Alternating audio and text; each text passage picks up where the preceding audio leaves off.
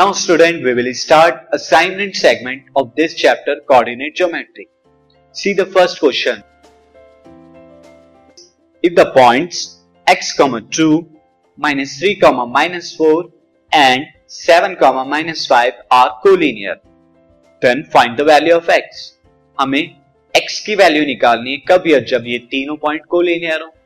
सो student see, now since given points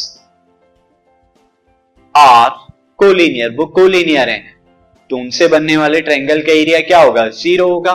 तो मैं उसी की हेल्प से क्वेश्चन को सॉल्व करूं. Therefore area of the triangle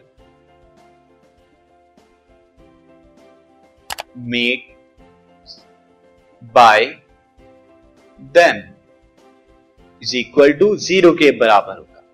Now student, अब मैं एरिया ऑफ ट्रायंगल के फॉर्मूले को अप्लाई करूंगा और x की वैल्यू को निकालूंगा. तो उसके लिए टेक फर्स्ट पॉइंट जो है x, 2, उसे मैं x1 y1 ले रहा हूं, and then second point is -3, -4 को x2 y2 लेता हूं, this x2,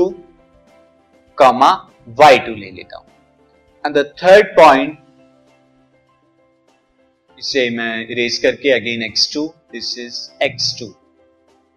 now the third point is 7, -5 as x3, y3. तो मैं ये पॉइंट्स एज्यूम कर रहा हूं, यानी first point x, 2, second point -3, -4, third point 7, -5. Now area of triangle you know that half x1 multiplied by y2 - y3 plus x2 multiplied by y3 - y1 plus x3 multiplied by y1 - y2. तो ये हमारा area of the triangle का formula होता है.